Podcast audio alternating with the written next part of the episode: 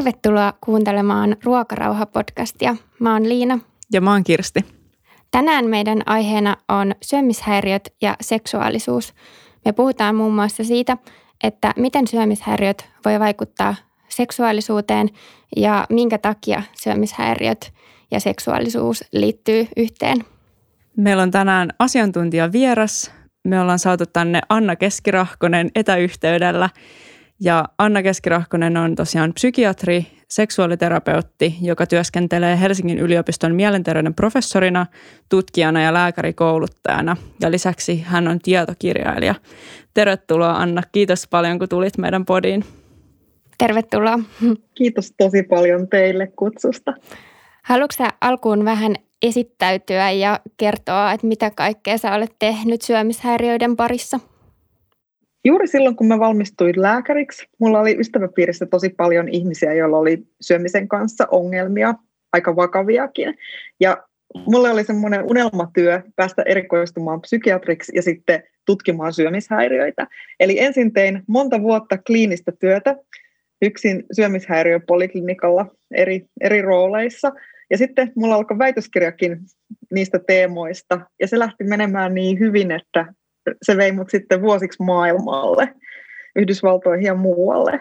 Ja nyt on sitten professorina ja edelleen jatkan niitä, eli ollaan tehty pari väestötutkimusta syömishäiriöistä Suomessa. Mielenkiintoista. Mikä sun väitöskirjan aihe oli?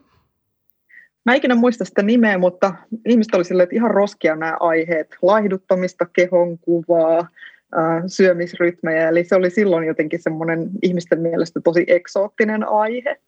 Okei, okay, mun väitöstutkimus käsittelee aika samoja aiheita, että ei ole ihan roskaa se sitten. Ehkä asenteet on muuttunut myös ja ymmärretään. Asenteet on muuttunut niin. ihan paljon. Nyt tämä on vaan niin kuin hyvää tiedettä. Mm, joo. Mutta se on, se on todella tärkeää ja niin kuin sitä tutkimusta ehdottomasti tarvitaan lisää. Sä oot myöskin puhunut paljon seksuaalisuudesta syömishäiriöiden yhteydessä. Sä oot siis myös seksuaaliterapeutti, niin mikä sai sut kiinnostumaan just seksuaalisuuden näkökulmasta syömishäiriöissä? No Me Too tavallaan räpsäytti mut jotenkin hereille. Eli vaikka mä olin siinä vaiheessa jo ammattilainen ja psykiatria erikoislääkäri, niin mä huomasin, että multahan puuttuu ihan kokonaan sanastoja, ymmärrys ja taidot – siitä, että mitä on ihmisen tavanomainen seksuaalisuus, mitä on sitten moninainen seksuaalisuus ja sitten miten käsitellään niitä ihmisiä, joiden rajoja on rikottu. Ja tajusin myös, että hei, mulla, niin kuin todella monella muullakin ihmisellä on myös itsellä ollut tällaisia kokemuksia. Minkä verran... Eli siitä lähti niin, sitten opinnot. Joo, minkä verran koet, että ihan siinä lääkärin koulutuksessa näitä teemoja on käsitelty? Olisikohan tunnin verran koko mun sen astisella uralla, eli tosi ohuella, ohuella pohjalla oltiin. Joo, Joo mä itse opiskelen psykologiaa ja voin sanoa kyllä samaa, että ei ihan hirveästi tästä seksuaalisuudesta meidänkään koulutuksessa puhuta. Se on vähän omituinen asia, kun seksuaalisuus kuitenkin kuuluu kaikkien ihmisten elämään koko ajan. Et miten, miten meillä on tämmöinen iso elämänalue kokonaan unohtunut sekä lääkärikoulutuksesta että psykologien koulutuksesta. Et monet, monet psykoterapeutit sanoo ihan samaa, että ei heidänkään koulutuksesta tästä puhuta. Joo, kyllä se kokemus tuntuu toistua ja kuten sanoit, niin se on kuitenkin kiinteä osa ihmisen elämää ja että jos halutaan ymmärtää ihmistä kokonaisuutena, niin tärkeä palanen siinä. Millaiseksi sä koit noi seksuaaliterapeutin opinnot ja saiko sieltä jotain mielenkiintoisia ja tärkeitä oivalluksia ja niitä työkaluja, mitä sä kaipasit? Seksuaaliterapian opinnot, joissa täytyy ensin tehdä, ennen kuin niihin pääsee, täytyy tehdä seksuaalineuvo ja koulutus, on mun mielestä ihan parhaita koulutuksia, missä mä oon ollut ikinä. Eli se oli tosi semmoinen antoisa prosessi. Ja se antoisuus tulee siitä, että tämmöisessä arkiajattelussa, jos lukee jotain iltapäivälehtiä ja roikkuu somessa niin, tai katsoo sarjoja, niin tulee helposti semmoinen olo, että kaikilla muilla ihmisillä maailmassa on parempi seksielämä kuin mulla. Eli jotenkin aina tulee vähän semmoinen, kaikki, kaikilla muulla on kauheasti kaikkea käynnissä ja itse on jotenkin niin kuin erilainen. Ja, ja tämä on semmoinen asia, jonka, jonka sitten huomasi niiden opintojen myötä, että hei, mutta ei, kaikki ihmiset melkein ajattelee näin. Mm. Some voi olla kyllä yksi iso paineiden luoja ja nyt varsinkin kun on ollut nousussa sellainen ehkä aika aktikeskeinen seksipositiivisuusliike – toisinaan esimerkiksi Instagramin puolella, niin se on myös sellainen, mihin ehkä moni ei samaistu ja, ja saattaa just niin kuin kokea niistä paineita, että just, että kaikilla muilla niin kuin on tosi jotenkin, että he on tosi yhteydessä heidän seksuaalisuuteen ja on tosi aktiivinen seksielämä ja sitten itsellä vaikka ei ole.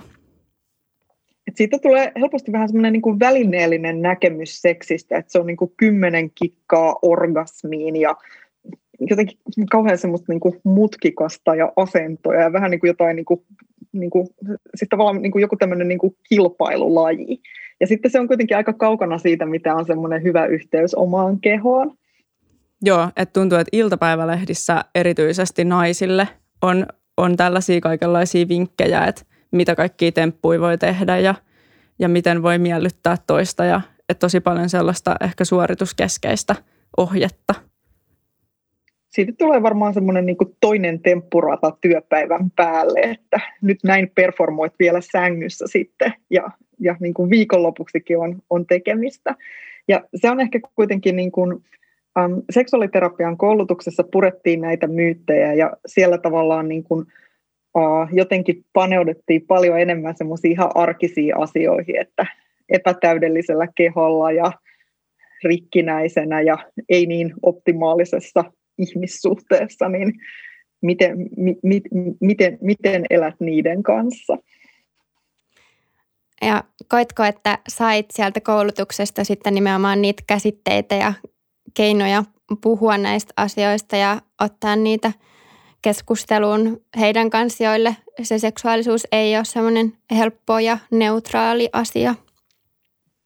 Kouluttautumalla seksuaalisuudelle ja omille kehon osille ja tuntemuksille, niin sille, sille löytää nimiä. Ja sitten tavallaan niin kuin aika monta ihmistä vaivaannuttaa seksuaalisuudesta puhuminen, eli tavallaan häpeä tulee mukaan kuvioihin, ja sitten seksuaaliterapian opinnoissa oppii häpeästä ihan kaiken. Niin nämä on semmoisia sunnuttavan vapauttavia voimia. Seksuaalisuus on varmaan niin erottamaton osa ihmistä, että jos elämässä tapahtuu jotakin poikkeavaa, esimerkiksi sairastuu, niin se sairaus vaikuttaa seksuaalisuuteen ja syömishäiriöt varmasti vaikuttaa siihen, niin miten sä sanoisit, että onko sulla jotain havaintoja siitä, että miten just syömishäiriöt voi vaikuttaa siihen seksuaalisuuteen? Tämä on tosi hyvä kysymys ja mulla tuli useita ajatuksia tästä mieleen. Ehkä ihan semmoinen isoin ja tärkein asia on se, että aika monella ihmisellä, joka sairastuu syömishäiriöön, niin on taustalla jotakin oman kehon rajojen loukkauksia. Ja niissä on tosi, tosi iso kirjo, mitä ne voi olla. Ne voi olla sitä, että joku on kommentoinut sun kehoa, huomautellut siitä, koskettanut sua väärällä lailla tai tullut sun lähelle väärällä tavalla.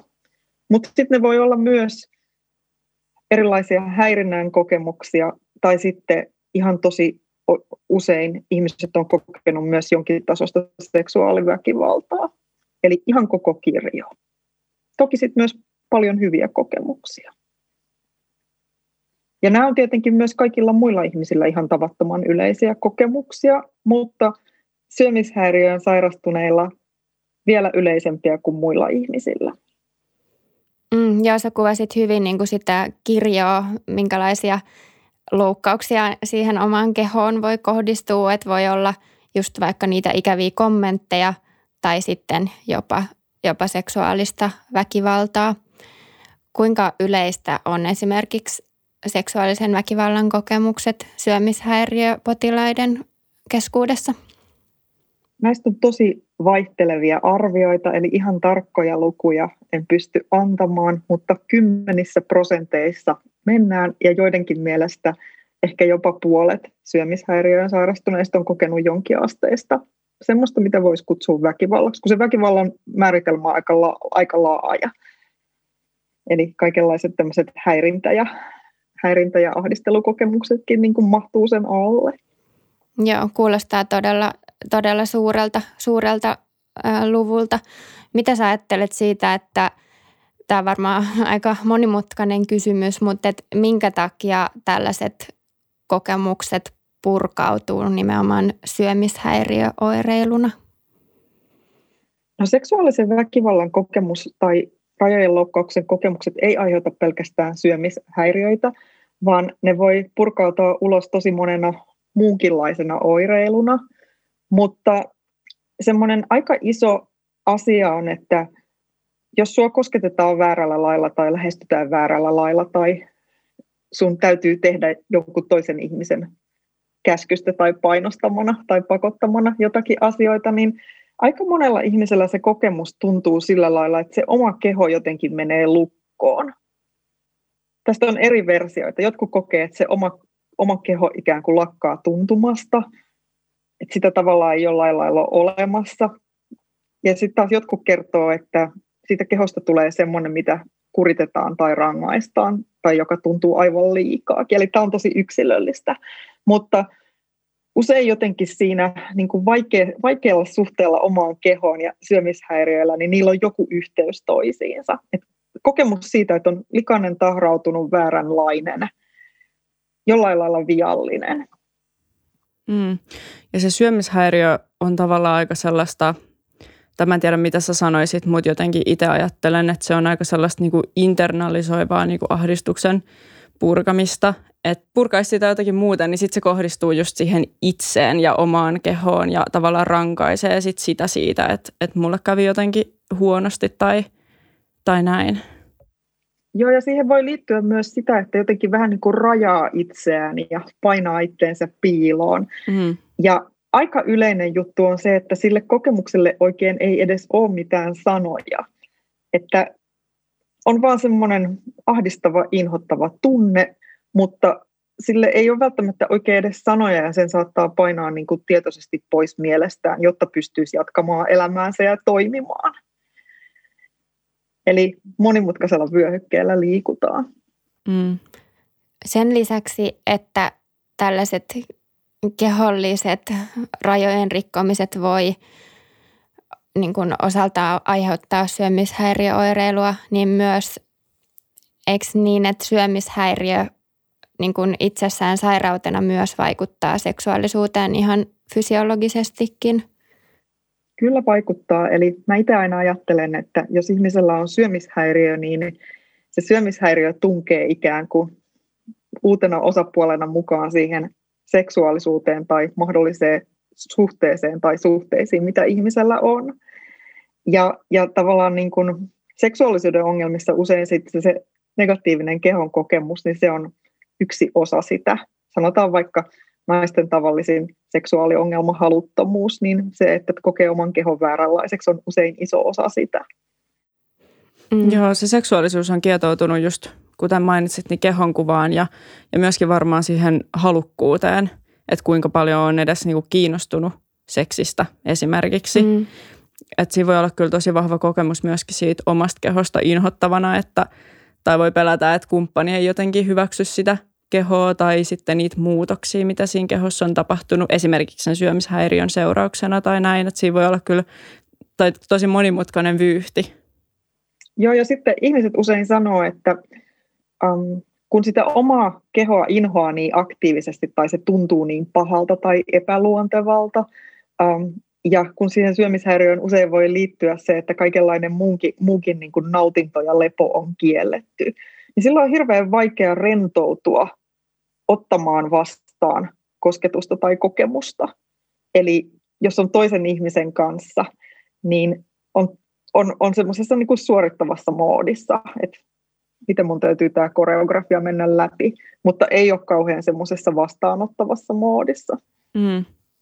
Joo, ja sitten mä jotenkin mietin, että semmoiset kehut, esimerkiksi kehoon liittyvät kehut, joilla pyritään vaikka rentouttamaan toista esimerkiksi siinä seksuaalisessa tilanteessa, niin ne voi ehkä syömishäiriö sairastavalle olla niin kuin vähän ahistavia ja tuntuu enemmänkin semmoiselta kehon syynäykseltä kuin, niin kuin autenttisilta kehuilta. Että sekin voi olla tosi vaikea, kun pää kääntää niin kuin toisten sanomisia jotenkin sen syömishäiriön kautta ja sitten katsoo siitä näkövinkkelistä, niin haastavaa. Kyllä, aivan samaa mieltä.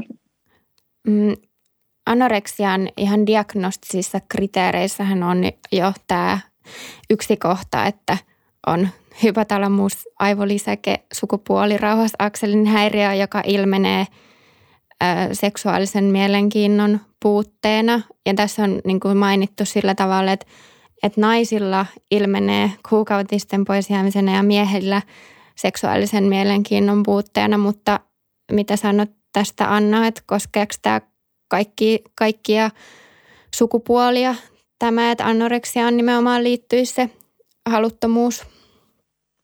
No sanotaan näin, että kun ihminen riittävästi nälkiintyy, oli sukupuoli mikä hyvänsä, niin kyllähän se tavallaan vaikuttaa jarruttavasti hormonitoimintaan. Ja jossakin tutkimuksessa todettiinkin, että nälkiintyneillä ihmisillä vähintään 80 prosenttia huomasi niin kuin ne vaikutukset myös siinä niin kuin libidossa ja halukkuudessa.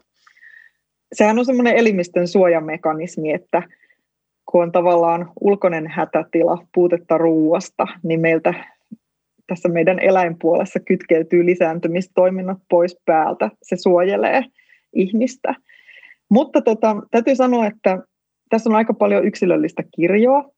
Eli vaikka isolla osalla ihmisistä syömishäiriö vaikuttaa seksuaalisuutta vaimentavasti, niin sitten on myös paljon ihmisiä, jotka kertoo, että ei mun seksuaalisuudesta tämä tunnu, tai pikemminkin, että hei, pidän tosi paljon seksistä, olen tosi halukas, joidenkin mielestä liiankin halukas, eli et, et kannattaa muistaa, että aina on yksilöllistä variaatiota. Mm, joo, se on tärkeä pointti. Onko tässä jotain eroa niin kuin erityyppisten syömishäiriöiden suhteen, että jos tälle karkeasti rajoittelee niin kuin vaikka semmoista rajoittavaa oireilua ja sitten vaikka ahmimistyyppistä, niin onko niillä jotain tyypillisiä piirteitä, että miten ne vaikuttaa seksuaalisuuteen? Mulla yksi, mun kollega tekikin semmoisen tutkimuksen, että tarkasteli syömishäiriön alatyypin mukaan, että kuinka yleisiä seksuaalisen toiminnan ongelmat on ja um, tämmöiseen rajoittavaan syömiseen, anoreksiatasoiseen kolmella neljänneksestä ihmisistä tuntui liittyvän myös seksuaalisia ongelmia. Mutta sitten taas bulimiatyyppisessä oireilussa näitä oli ehkä jollakin noin 40 prosentilla ihmisistä, joka tulee oikeasti jo tosi lähelle sitä, mitä on ihan tavalliset, ei, ei millään mielenterveyshäiriöillä varustetut naiset. Koska naisilla on ihan tosi normaalia se, että, ja, ja tavallista se, että seksuaalinen halu vaihtelee ja ongelmia aina välillä on. Mm, joo, sitä mä olin itse asiassa just sanomassa kanssa, että mehän tavallaan oletetaan, että se toki jos se liittyy sairauteen ja sitten seksuaalinen halukkuus vähenee, niin ehkä se vaivaa sitten, mutta että, että onko se haluttomuus tavallaan aina ongelma, että onko se jotain, mitä pitäisi aina ratkaista, niin ehkä aina ei, jos ei se vaivaa yksilöä, vai mitä sä sanot? No yksi puoli musta on feministi, ja mä oon mietiskellyt sitä, että entäs jos onkin normaalia, että halu vaihtelee, ja entäs jos tämä on se baseline, ja entäs jos ihmisellä on oikeus siihen, että aina välillä on kuivia kausia. Eli että ei sitä tarvitse lähteä patologisoimaan. Ja helpostihan meidän yhteiskunnassa on sellaisia seksuaalisia käsikirjoitus, käsikirjoituksia, jotka toistuu kaikissa TV-sarjoissa ja elokuvissa ja näin, jossa se seksi on tosi semmoista niin kuin suorittavaa ja penetraatiokeskeistä, mutta iso osa seksuaalis- tutkimuksesta oikeastaan kuvaa sitä, että niin kuin sen seksuaalisuuden voi kokea jollain ihan muullakin tavalla. Mm. Eli, eli tämmöinen, että tarjolla on penetraatio, niin ehkä se ei ole, niin kuin, ehkä se ei ole se juttu. Ainakaan kaikille. Niinpä, ja aiemmin kun puhuttiin niistä iltapäivälehtien vinkkeistä ja muista, niin usein sielläkin on just naisille – ehkä sellaisia, että näin korjaat haluttomuuden ja jotenkin kohtaat sen esimerkiksi heterosuhteessa niin miehen halukkuuden, että pitääkö sitten yltää niin kuin sillä miehen tasolle, että mm. Et usein se kysymys, mitä sitten vaikka terapiassa tarkastellaan, onkin se, että kohtaavatko kysyntä ja tarjonta, eli niin kuin onko tarjolla sellaista nautintoa, mistä sinä nautit, vai onko tarjolla jotain muuta. Että tämän voisi ottaa niin kuin ruokametaforaksi, että tykkäät suolaisesta, mutta tarjolla on makeaa, niin totta kai se ällöttää.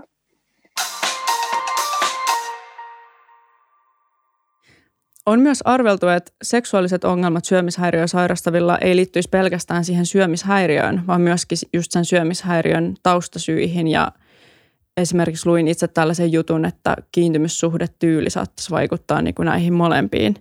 Niin mitä sä sanot tästä? No kiintymyssuhdetyyli on yksi mahdollisuus. Syömishäiriöiden kontekstissa aika paljon tutkittu ihmisen persoonallisuutta ja sen piirteitä ja sitten erilaisia elämänkokemuksia. Osahan meistä on uteliaampia ja elämyshakusempia ja sitä kautta myös sitten osa meistä on tosi impulsiivisia. Niin tämä on semmoinen niin kuin iso kimppu, joka tuntuu liikkuvan niin kuin mahdollisen tämmöisen niin kuin riskialttiin seksikäyttäytymisen taustalla. Ja sitten on tavallaan iso osa näitä asioita, mitä meille tapahtuu, vaan siksi, että elämässä sattuu kaikkia asioita. Aika monella ihmisellä on joku trauma, on joutunut kokemaan jotain vääränlaista, niin aika iso linja tutkimusta tällä hetkellä ajattelee, että myös se traumatausta ohjaa ihmisen käytöstä. Mutta jos palataan näihin kiintymyssuhteisiin, niin äm, erilaisissa pariterapioissa niin semmoinen kiintymys, omien kiintymystyylien tarkastelu ja sitten mahdollisesti myös läheisten ja kumppanin kiintymystyylin tarkastelu, niin se on yksi tapa niin kuin mallintaa sitä, että miten olen vuorovaikutuksessa muihin ihmisiin.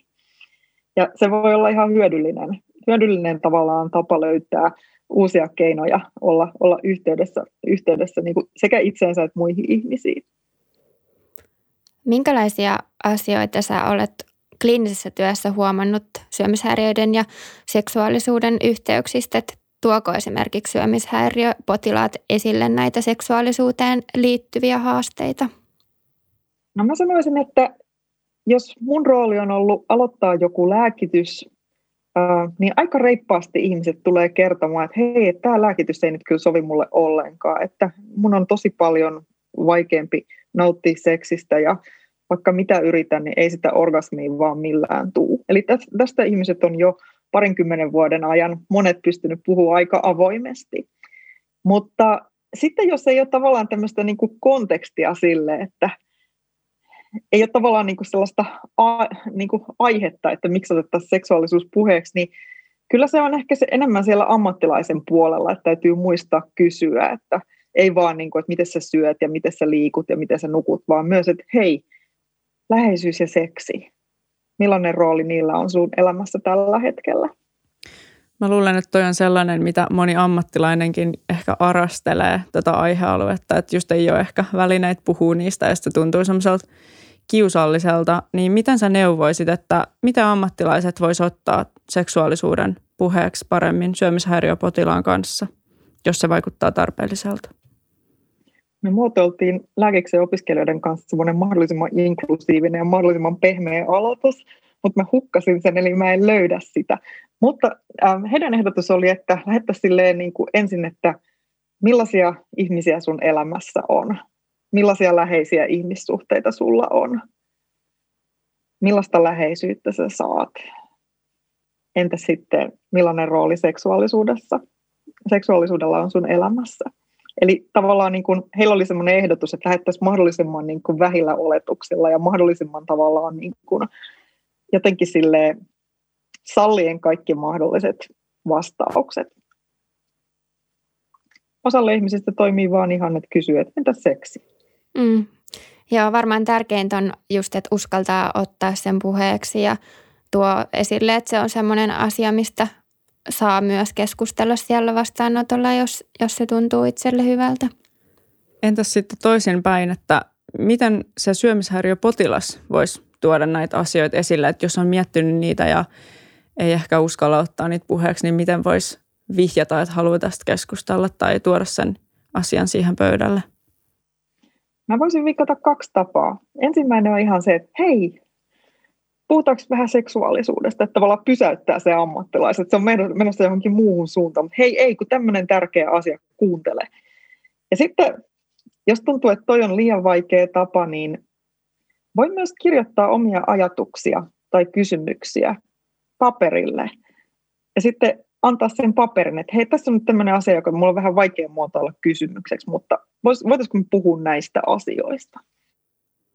Joo, toi on hyvä vinkki. Ei tarvi, jos se on vaikea niin kuin sanoa suoraan, niin, niin just sähköpostilla tai jollain paperilla voi olla ehkä helpompi lähestyä. Kyllä. Just näin. Tämä on nyt aika laaja kysymys, mutta mitä ajatuksia sulla herää tästä, että miten sitä suhdetta seksuaalisuuteen voi sitten lähteä korjaamaan, jos kokee, että siinä on haasteita, jotka häiritsee itseä?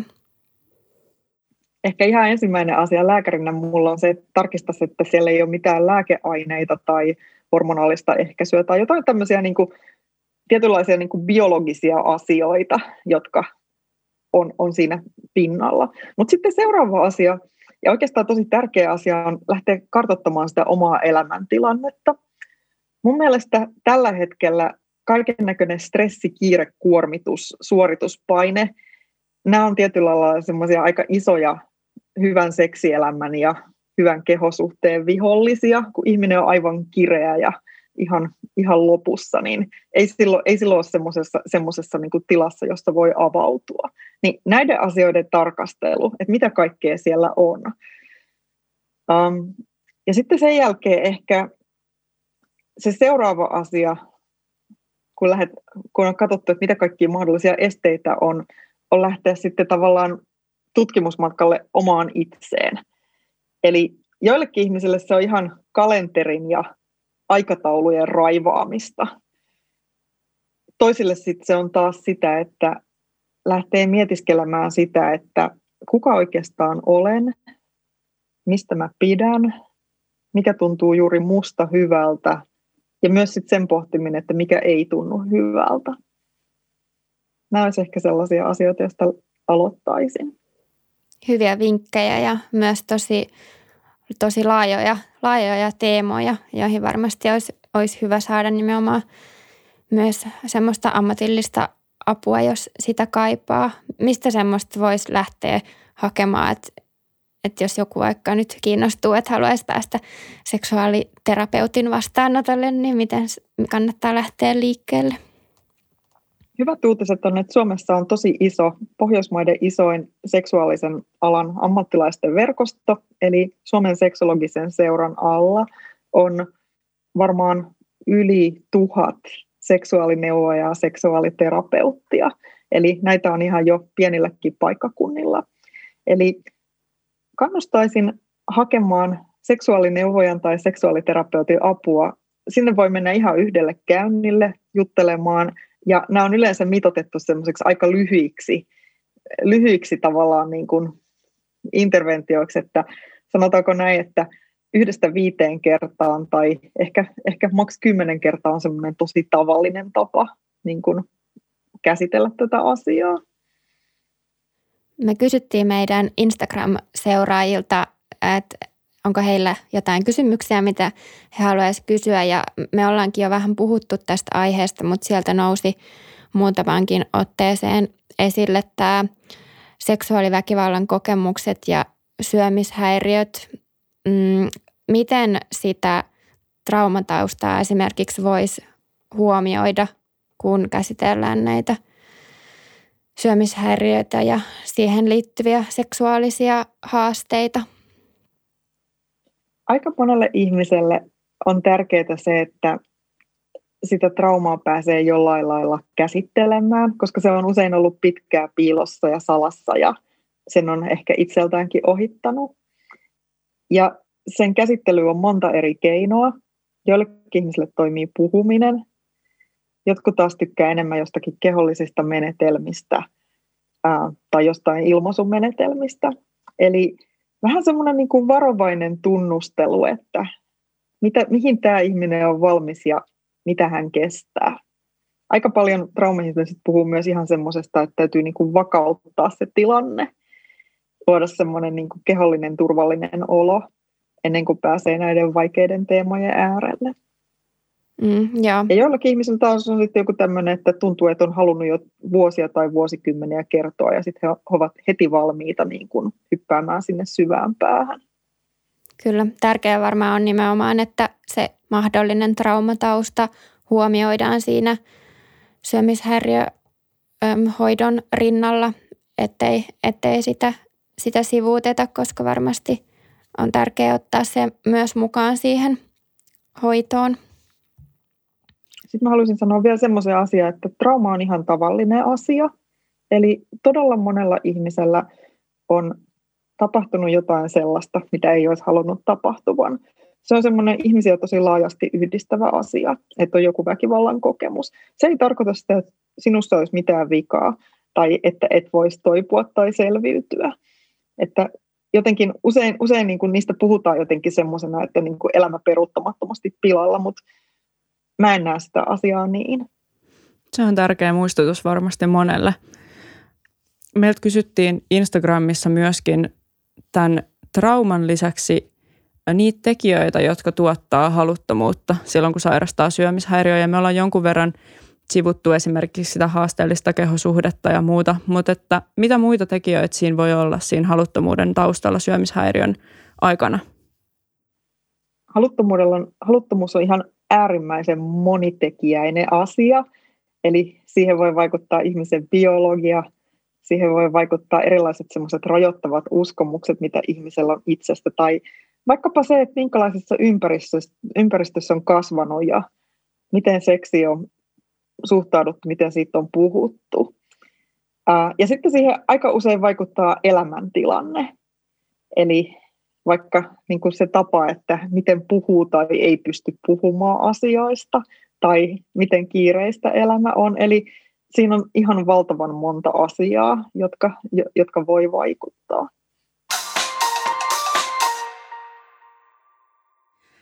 Tähän loppuun me haluttaisiin Anna kysyä sulta meidän vakkarikysymys. Eli mikä on sun paras puoli sun mielestä? Mun paras puoli on se, että mä oon aina valmis opettelemaan jotain uutta. Joo, se näkyy kyllä Joo. sun meriteissä ja koulutushistoriassakin. Joo, oli tosi mielenkiintoinen keskustelu ja tämä on tärkeä näkökulma syömishäiriöihin. Oli ihana saada sut vieraaksi ja tässä oppi itsekin paljon uutta. Joo, kiitos munkin puolesta vierailusta. Kiitos teille. Loppuun muistutetaan, että jos sulla on jotain haasteita syömisen kanssa, niin apua voi hakea esimerkiksi omalta terveysasemalta tai kouluopiskelu- tai työterveydestä tai syömishäiriöliitolta. Meitä voi seurata Instagramissa ja Facebookissa nimellä Ruokarauha-podi. Me palataan jälleen uuden aiheen parissa ensi viikolla. Moikka! Moikka!